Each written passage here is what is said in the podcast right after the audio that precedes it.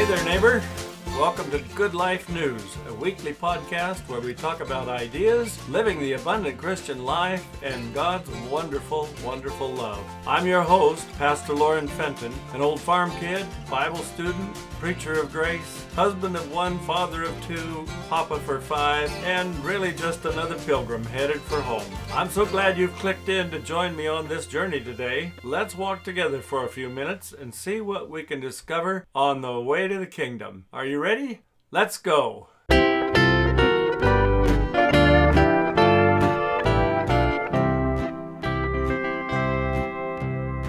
Greetings once again, friends. This is episode 13 of the podcast. The title of this week's episode is The Incomparable Christ. Here are the words to a popular song we used to sing with church kids many years ago. Let's talk about Jesus. The King of Kings is He. The Lord of Lords supreme through all eternity. The great I am, the way, the truth, the life, the door. Let's talk about Jesus more and more. There are several more verses to this song that I never knew about until recently. We only sang the first verse over several times in a row, but each time we'd tag it with these added words, which I discovered are not part of the original song, but here they are. Oh, my loving brother, when the world's on fire, don't you want God's bosom to be your pillow? Hide me ever in the rock of ages, rock of ages, cleft for me. Well, there's a lot of great truth in that little song.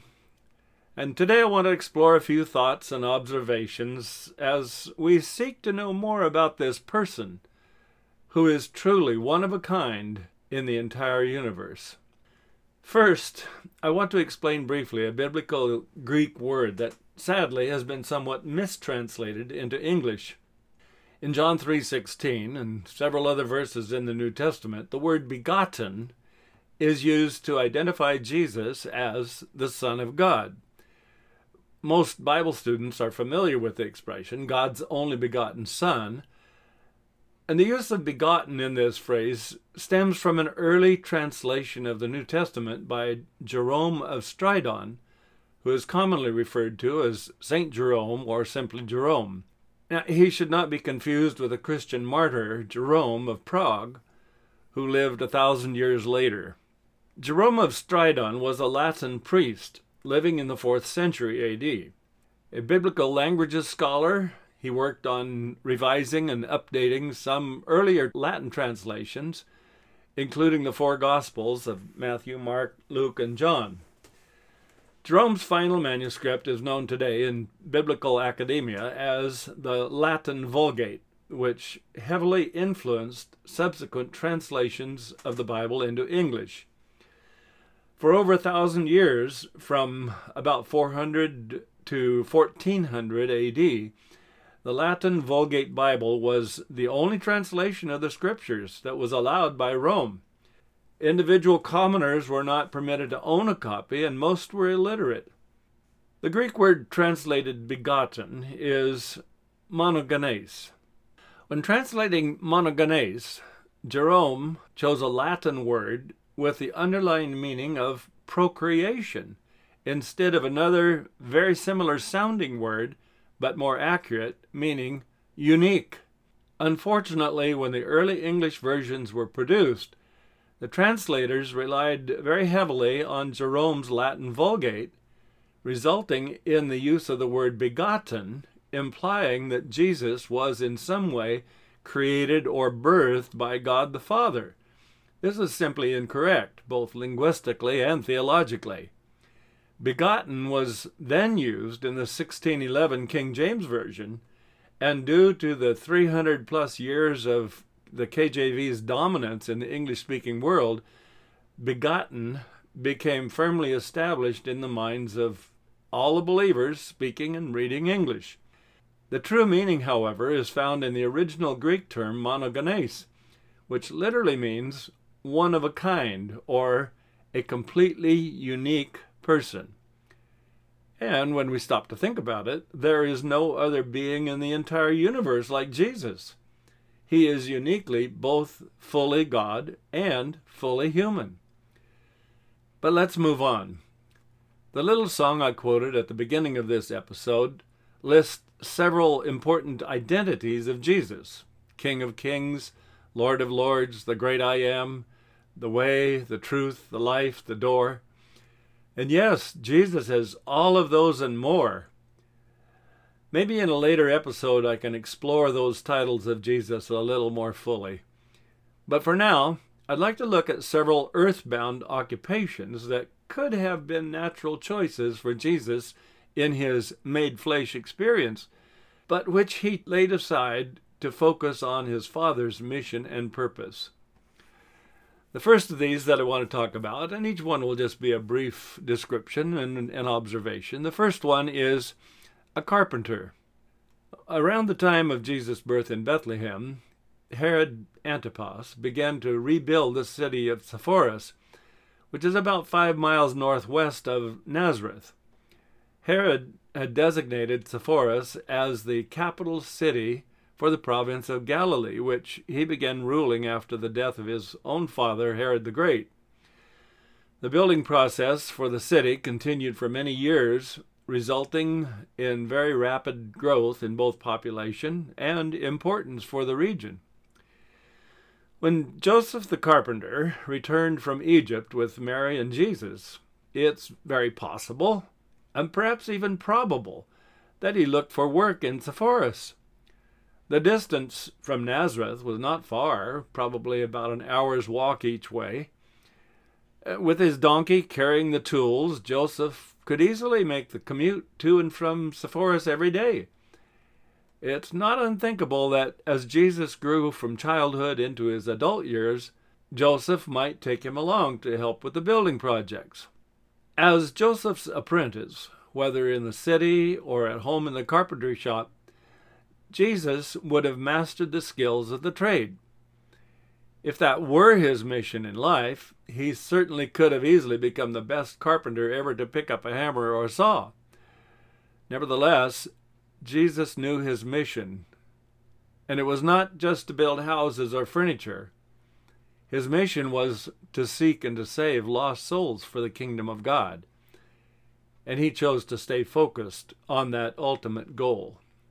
Another occupation that Jesus could have chosen had he decided to have a worldly occupation, a worldly career doing something, would be a shepherd. Uh, Jesus knew how to take care of sheep. His earthly genealogy line extended all the way back to Abraham and Isaac and Jacob. And Jesus came from the line of King David, who a shepherd boy who watched his father's flocks on the hills of Bethlehem before he was anointed as the new king of Israel. And although there's no biblical evidence that Jesus had direct experience in taking care of sheep, there was certainly plenty around the Galilean countryside for him to observe. Jesus knew the history of the Jewish people as well, and he knew the personal interest a true shepherd would have for his flock. In fact, Jesus says, I am the good shepherd. The good shepherd sacrifices his life for the sheep. I know my sheep, and they know me. This is from John 10, verses 11 and 14. And of course, he also told a wonderful story in Luke 15 about the one lost sheep that was missing from the flock and the shepherd who went searching for it. Indeed, Jesus could have been an outstanding shepherd, but instead, he chose you and me to be part of his spiritual flock. While another occupation that Jesus could have followed or chosen would have been a master physician. Now, think about this no one ever died in the presence of Jesus. Not only that, every dead person he ever encountered, he brought back to life. Every sick person who requested his help received healing. Jesus didn't need to spend long years in preparation to practice medicine. He healed the diseases and injuries and fears around him with a touch, or sometimes just a simple word of assurance or instruction. The faith of the sick made them whole. He could have become history's most renowned physician. But again, he chose the only course which would bring eternal healing and wholeness to the entire body of mankind. Well, he also could have become a master fisherman. One of the greatest challenges for people who fish is where to locate them. Uh, in my closet, as I'm recording this, just to my left here, I have a battery powered sonar fish finder, which I've only used once or twice since buying it several years ago. Uh, this device is supposed to show you a picture on the screen, the location and the depth of the fish in a, in a lake. I have to confess, I never had much luck with it, probably because I didn't really know anything about operating it successfully. But Jesus didn't need a sonar fish finder. He knew right where they were and used his knowledge several times to teach his disciples, who were professional commercial fishermen, what it meant for them to become fishers of men. And finally, let's look at Jesus as a master builder. I mentioned earlier about Jesus learning carpentry as an apprentice to his earthly father, Joseph. But we must not forget that he, Jesus, was the greatest builder of all time. Even the very beginning, Genesis chapter 1, verse 1 says, In the beginning, God created the heavens and the earth. And Paul tells us in Colossians 1 15 and 16 just who was that builder. He says this, quoting from the New Living Translation Christ is the visible image of the invisible God. He existed before anything was created and is supreme over all creation. For through him God created everything in the heavenly realms and on earth. He made the things we can see and the things we can't see, such as thrones, kingdoms, rulers, and authorities in the unseen world.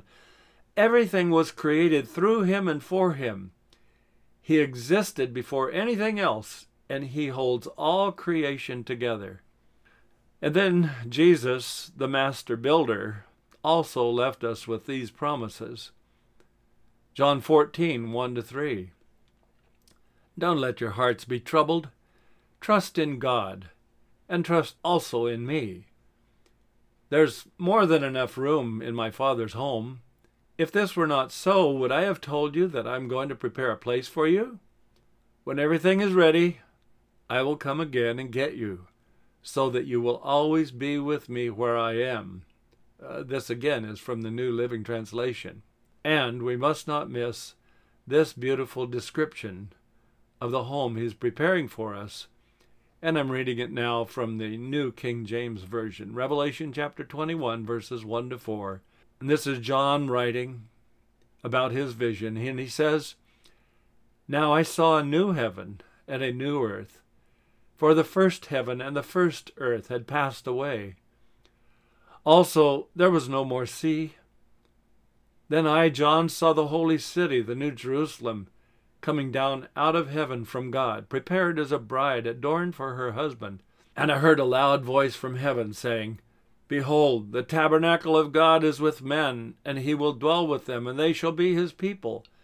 God himself will be with them, and be their God and God will wipe away every tear from their eyes. There shall be no more death, no sorrow, nor crying. There shall be no more pain, for the former things have passed away.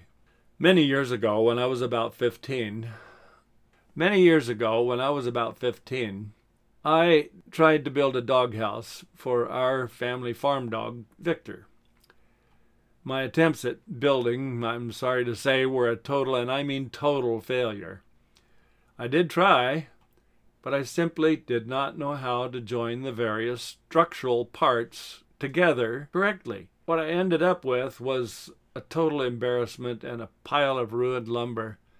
And to this day, I can't believe how terrible it looked.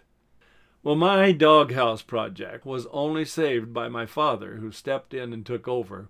He was a skilled carpenter with years of experience. And under his able hands, Victor's doghouse came into existence and sheltered not only Victor for several years, but all the other successive dogs who followed him on our farm. The doghouse was beautiful, functional, and loved by all the dogs who called it home. And yes, friend, I don't know who you are or where you are as you listen or read these words right now, But may I be so bold as to invite you to drop whatever tools you have, tools of your self will, and pray this prayer Come, Master Builder, tear down this miserable structure I've been trying to build out of my life. Clear away the foundations of my self sufficiency and build upon yourself the superstructure of holiness. If you humbly present that prayer to Jesus, who is the incomparable Christ, I assure you he will answer in the fullness of ways you can only begin to imagine. Well, once again, thank you so much for listening today. I pray you've been blessed. I hope you can join me for next week's episode. I'll be sharing some thoughts about several books written by N.T. Wright the British theologian and clergyman whom I mentioned in last week's episode when I shared the five things that never change. If you enjoy deep and truly insightful, inspiring reading, I know you will find the work of Dr. Wright very worthwhile. So be sure to tune in, and if you enjoy these podcasts and blog posts, please share with your friends, family, or whomever and be assured you have my many thanks.